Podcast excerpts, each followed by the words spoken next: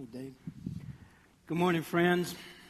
Um, good to see you. Glad you're here. You're healthy and well, and um, getting ready for some spring break. Uh, that's always welcome. Always time to get a little rest, have some fun, uh, or to be able to minister to people. And I didn't mean that like spiritual people will be ministering. The rest of you just have a good time.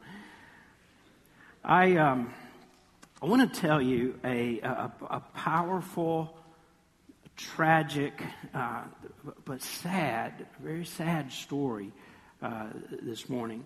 But I want to wrap that story up around an even more powerful and a happier truth. So, uh, this is a story that uh, is is, in Scripture. It's a historical event uh, that happened, and it leads us to this big idea. This is our big idea, the message today. And really, what the big idea is, is just a paraphrase of a psalm. There are two psalms that this scripture led my heart to. One uh, will be expressed in, in the big idea, which is uh, from Psalm 103, verse 4. And it says this He redeems your life from shame, and He crowns you with faithful love and compassion with loving kindness and compassion. He takes your ashes and He gives you a crown. That's the big message. That's the idea uh, for, for today. And the action point is simply just to lean into that, to allow Holy Spirit just to wash over you today with truth.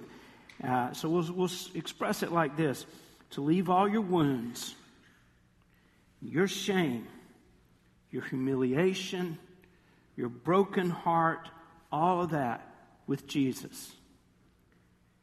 Just leave that with Jesus. He's going to bring such a deep healing into your heart and into your life. Perhaps like you've never known, even if you've been a follower of His. If you say, well, you know, I've been a Christian since I was a teenager or since I was a young adult or even a child, uh, but I've always had this, this brokenness, this wounded place my heart is that God will either begin, will initiate, uh, or continue a deep healing uh, in you today. That's what He longs to do. So here's the story. Uh, it's, it's not a pleasant story.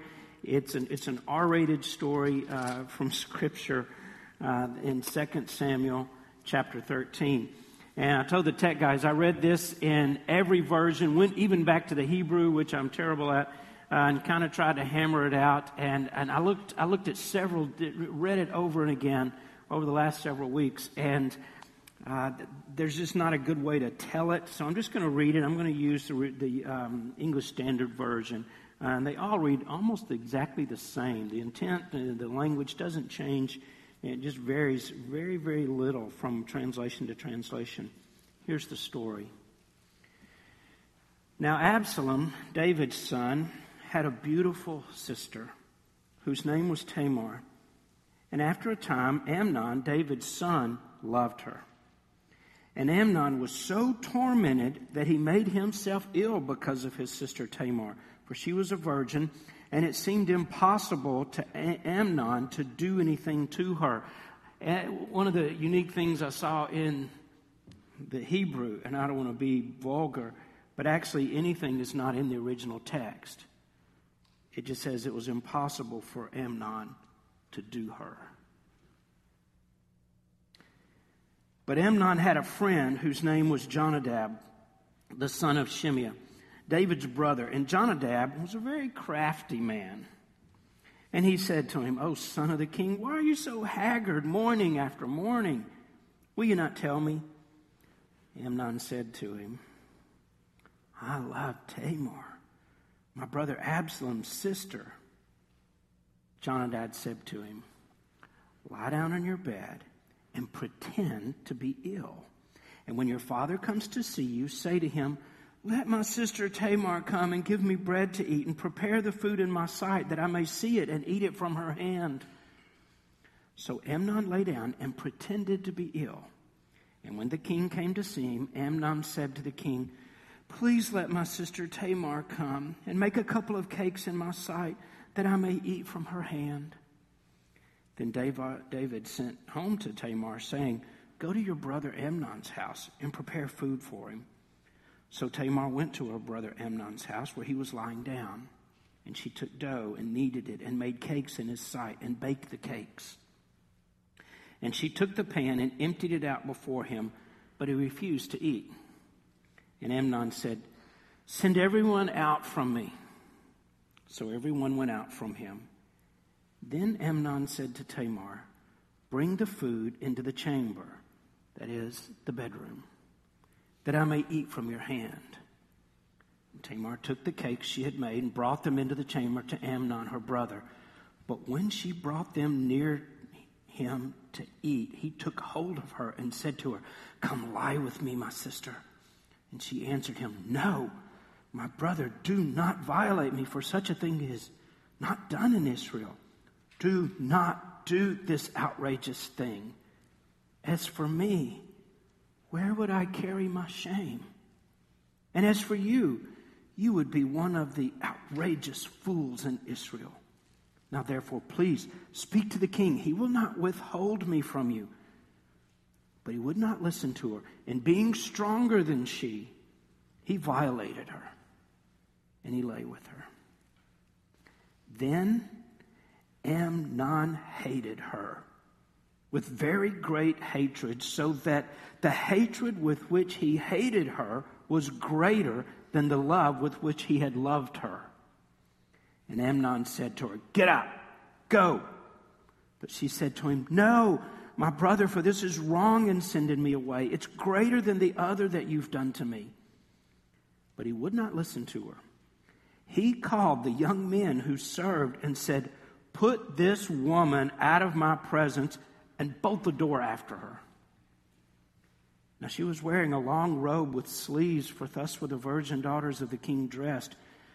So when his servant put her out and bolted the door after her, Tamar put ashes on her head and tore the long robe she wore. And she laid her hand on her head and went away, crying aloud as she went.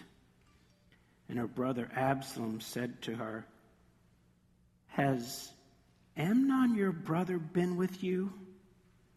Now, hold your peace, my sister. He is your brother. Do not take this to heart. So Tamar lived a desolate woman in her brother Absalom's house. When King David heard of all these things, he was very angry. But Absalom spoke to Amnon neither good nor bad, for Absalom hated Amnon because he had violated his sister Tamar. The story continues and it unfolds over the next three years, and Absalom waits somewhat impatiently, but comes up with a strategy and a plan to get revenge and makes sure that Amnon is murdered. And it grieves the king, and Absalom has to flee. And then David misses Absalom and wants him to come back. And then, through a series of events, Absalom rebels and tries to take over the kingdom. And then David has to flee. All of these events just come tumbling one after the other in this, this tragic story in the life of this family. What a messed up family. I've read this event uh, a, lot of times. I am a pastor. so, one of the things I do is read the Bible. And I've read this story a lot. But I read it again. Uh, I reread it a few weeks ago, one morning, um, not intending anything, just reading it. But some thoughts came to my mind and to my heart about it. And so I just made some notes in my journal. And a few days went by, and I was, I was drawn back to this story. And I made more notes. And, and this, this happened over the last several weeks. And I had no idea at that time, it was, it was not um, anywhere in my thought that I would be standing here today and that this would have become a sermon or a message. But over the last week or so, I pulled all these notes together to see if there was any coherency there, and, and they just began to drop into place almost like the pieces of a puzzle. And so here we are. Somehow this has become just alive in my heart. And I hesitated to say this. I went for a walk last night and just thought about should I even mention that? And I thought, yeah, because I, I want you to see behind some of the scenes. But I felt the pain of this woman, Tamar. Somehow it just came to me across all this time that's between us and all the distance that separates us. And, and, I hope that doesn't sound silly or overly dramatic, but it's true. Somehow I connected with Tamar's heart, and maybe you have too. Or maybe you will today. And I hope you'd let your heart be vulnerable and let yourself feel um, the hurt in her life. Verse 2 says that Amnon was so tormented with his lust, and, and some of you have been there, you have just felt so full of lust. He just made himself sick over it. And he's just he's out of control. He just gets physically sick. And he has a friend who's also his cousin. And this is a sneaky guy. And he's one of those guys, you know, in your friend group or in your family, there's usually one person that says, Hey, I got an idea you know, and they're the first one, maybe it's you, uh, to come up with uh, the idea, and it's not a good idea usually, um, but you follow after it. Well, that was this guy. So they made up a lie to be able to sin. They made a lie so that they could sin. And that's what you usually do. Before you sin, you've got to have a lie in place or you're going to follow it with one. So there's a lie, um, and then the, the, the table is set.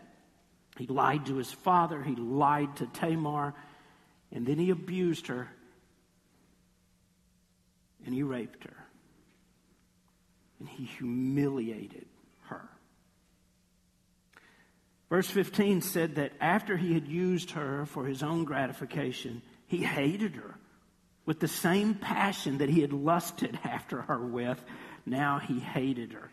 And folks, I want you to know that is the way sin works. That's the way it works. Be careful of your feelings. Be careful what you want for so much that you think is going to make you sick. God doesn't work like that. It's always a deception from the beginning until the end. It's always a deception. After he had her, Again, in the scripture it says, it's just awful. I shouldn't say it again. But it said that he, when he, after he did her, he, he said, in front of her, put this woman out of my sight. This woman? Are you serious? It's Tamar. She has a name. And you loved her. You wanted her. It's all you could think about. And now she's this woman. Be careful. Be careful. I, I, say this especially to the ladies, but I'll say it to men too. Whatever somebody comes after you, how, what they want, what do they want from you? And what you think will draw them into your heart. What you think will be what attracts them. Be careful. Dr. Rogers used to say, Be careful whatever you catch them with because that's what it's going to take to keep them with. Get this woman out of my sight. I can't even look at her now. The verse that really touched my heart and that just sort of stayed in my head is verse 13 when Tamar says this. And you can just hear in her voice the pleading uh, the hurt, the, the wonder, the, the, the, the precaution. No, no, no, no, no. She says, As for me, where would I carry my shame? Sin is never a private thing. You think it is, and you try to keep it that way. but it will always affect you more deeply than you realized. It will affect other people. It, it just has these repercussions beyond what you thought it would have, and usually, usually for other people besides you. Other people are going to be hurt.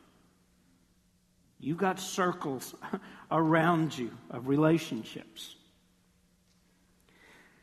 Tamar asked, Where will I take my shame? I think she was asking this, and some of you have asked this question in your heart. So now, who am I? Who am I now? Has this changed who I am and how I see myself? What story am I a part of now? Some of you have asked, and someone has asked me this question about themselves Am I now damaged goods? Is this me now forever? Is this how I see myself? The answer is no. But this is an echo. This is an echo of the first occurrence when sin, uh, when shame had entered the lives of human beings. Can you imagine living a life without the sensation of shame? I mean, it just, it's such a powerful emotion. I mean, it just controls and rules, and it's always subtly there, influencing the way we think, the way we act, and all of these behaviors that are the fruit of shame. I think the first person to feel that was the woman in the garden. God asked Eve, Who told you you were naked? How do you know? Who told you that? Because for the first time in her life, she felt that burning embarrassment and that self consciousness that shame always brings with it. I'm going to ask you something. It's going to be hard for some of you. Is being a victim of sexual assault a part of your shame story? You could be a man or a woman, or a boy or girl. You can't deny it, and you can't minimize it. However, you can't let it become the story of your life. That is not what defines you. It has not somehow become your identity. Do not write the story of your life around shame. Whatever that looks like, whatever that means for you, it may have been sexual, it may not have been, it could have been something else. That's not your story. The enemy has used it long enough to cripple you, to torture you. Today is your freedom day. Jesus came into the world so that neither your sins or the sins that were committed against you would ever, ever, ever be the defining story of your life. His is a story of redemption, not shame. Hear me. Jesus took all of your shame. It was there. It was in him. It was on the cross. You can let it go. You don't have to carry it or bear it anymore. I want you to think about this. He was resurrected with his scars. They're still visible. His shame His humiliation is still there to be seen. The only man made things we'll ever find in heaven are the scars that we put on the body of Jesus. In fact, that's what he shows his disciples, his wounds, to prove it's really me. The crucifixion was real. And I know sometimes Thomas has been cast as kind of the bad guy in the story. Like he was the one who doubted, he was the one who couldn't accept this, and everybody else was, oh, Jesus, we're all in. And Thomas is like, not me, not yet. What did he want to see? What did he want to see? He said, here's when I'll believe when I see those wounds. Woundedness and scars, that's something we could connect to. That's how Jesus saved us. By his stripes, we have been healed. By his wounds, we've known redemption.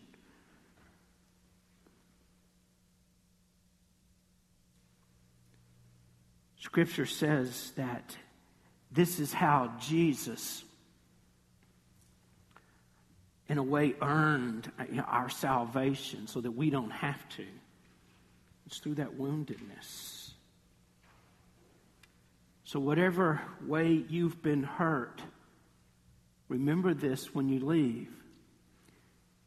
Jesus has scars too. He knows. He knows. He was used, he was rejected, he was tortured. He knows. I thought about this, and maybe, just maybe, and I'm not one to judge because I'm just not uh, who I'm going to mention here, was King David. I think he's probably one of the became one of the godliest men to ever walk this planet. He was King David. I mean, he had an amazing journey and he had a lot of ups and downs and slips and backs and forth, but he had a heart after God. And so I don't say this in judgment. I think David wasn't a very good parent, wasn't a great dad. I don't say that because of this one incident. I say it because there is a pattern of doing nothing uh, in regard to his children's behaviors for his entire you know, time with them, that he had them. Parents, listen. Parents, pay attention. You don't get to be the one who does nothing. That's for us, the grandparents. I get to be the one who does nothing. Yesterday morning at 10 o'clock, when they said, Can we have candy? The answer was, Well, yes, of course you can have candy. That's part of a good breakfast. What do you want? M&Ms? Snickers? Skittles. You don't get to be that person. Maybe what fueled that was that David had carried his shame from his affair with Bathsheba and what he did to Uriah. And he had tried so hard to cover his shame that it wasn't until later he dealt with it that he felt he was ineligible, that he didn't have the right to say anything to Amnon or to Absalom or his children. He was still the dad. Absalom's shame, he had a different personality, and it would be expressed in dark violence and in revenge, and he would come to a terrible end. I almost couldn't believe as I read this that Absalom shushed his sister. Stop talking about it. Don't, don't tell anybody. Shh, into silence. And then he dismissed her. And one of the most hurtful things, I think, one of the most insensitive things he could have ever said is he even told her, Don't take this to heart. Women, can you imagine? Have you heard that? In verse 20, he says, Don't take it to heart. Seriously. I mean, she had already taken it to heart. It's a little late. How could she not? This was so intimate, so personal, and so powerful in her life. And that same verse, the next sentence says, she lived out her life as a desolate woman in Absalom's house, of all places. It became to her a house of shame. Absalom wasn't the only one who was mad about this. The word that Scripture uses says that David was furious. He was enraged. But you know what he did? He didn't do anything. No action to Amnon. No kindness or comfort to Tamar. He didn't hold her close and reassure her. He's angry. But he's silent. And in, in, that silence and in that inaction, he opened the door for Absalom to murder his brother. Absalom did what he did, and he has to take responsibility of that. But the door was opened by his daddy. So, why does David be so quiet and not do anything at all? I'm a dad. I'm an armed dad. Perhaps it's only speculation because I'm a preacher and we make things preachery sometimes. But I think it could be an amplification of his own sin with Bathsheba and the fact that there was this lingering shame that this brought to the surface for him. So he just didn't say anything. Where can I carry my shame?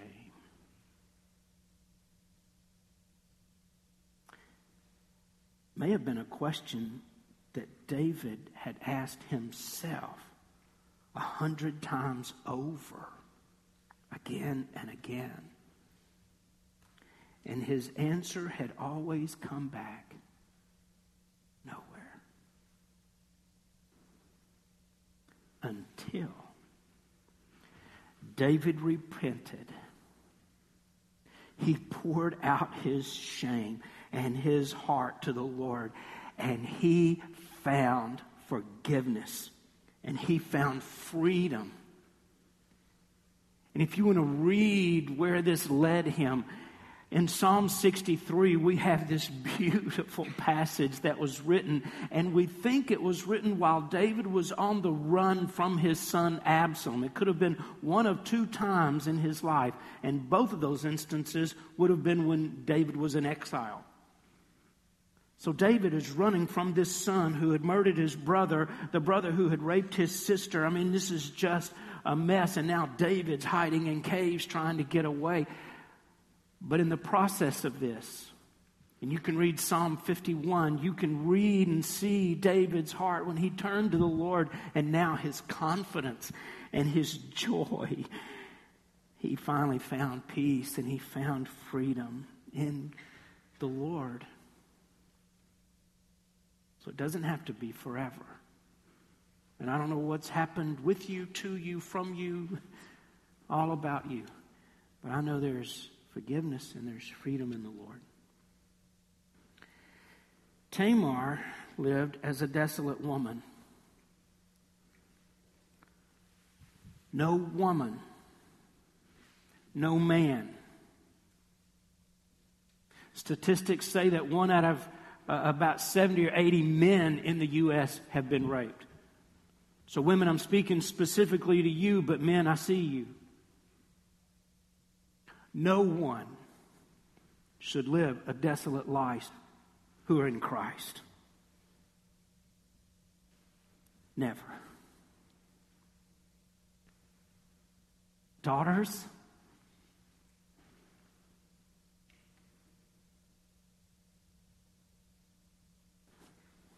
sisters?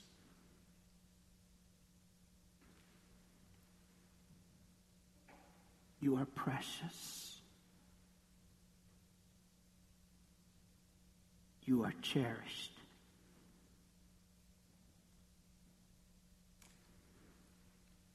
You are deeply loved by God.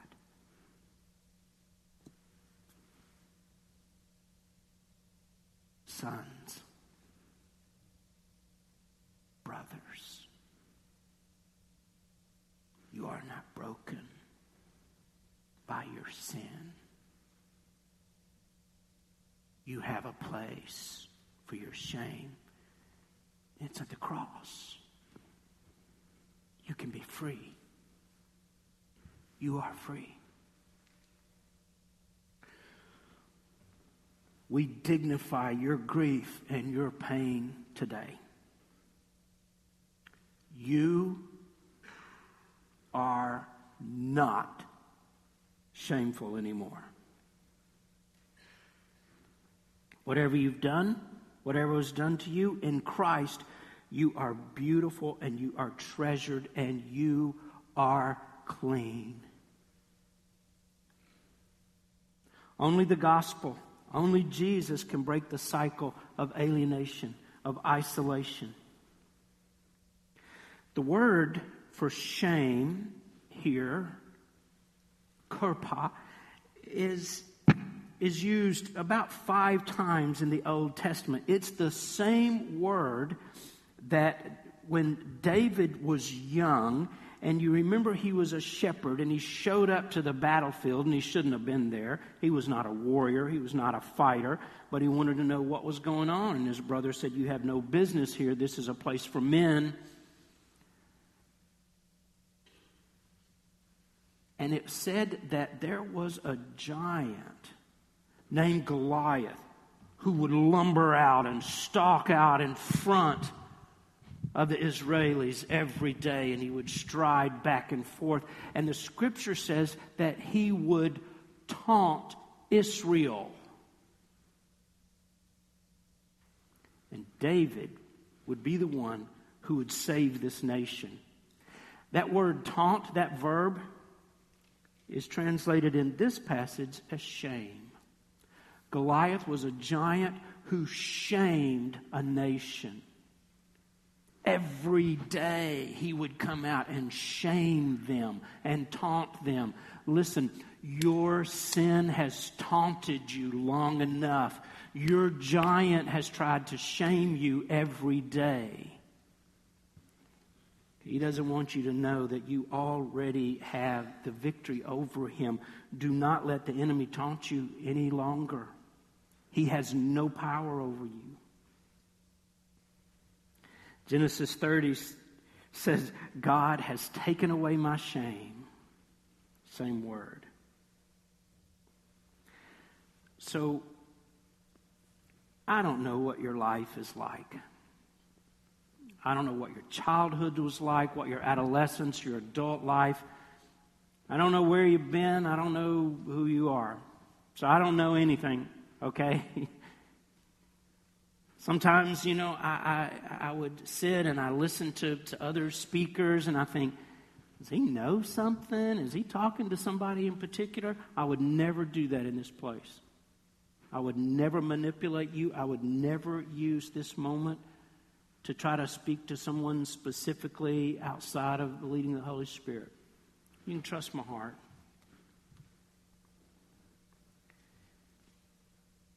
So, whatever your history, wherever you are at this moment, whatever you've done, whatever you're about to do, bring all your wounds, your guilt, your shame, bring your whole heart to the Lord and take him at his word. He is able. He is able. I promise you. We live in a very sexualized society. And so the whole context of this is obviously, you know, the orientation of it is, is, is, is, um, influenced or, you know, like with, with this, this sexual innu- innuendo. But it may be that that yours is not anywhere near that. It doesn't have anything to do with that. Or it may be. I, I, I don't know. All I know is that shame has no place in your life. So if you've been abused,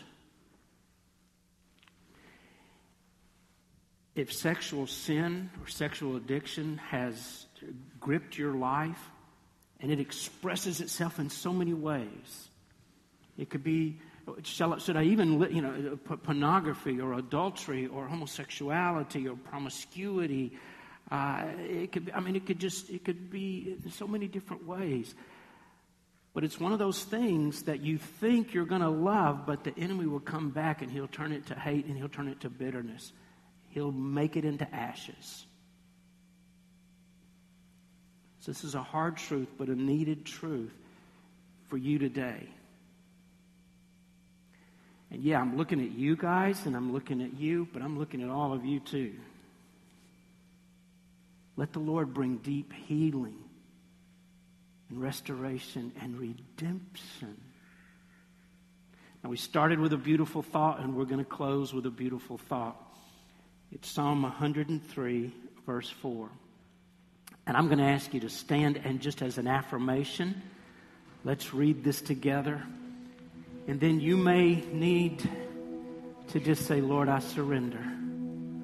I'll bring it all to you. You forgive me and you set me free. Father, I forgive and I set free. Here's, here's the scripture. Are you ready? Let's say it together.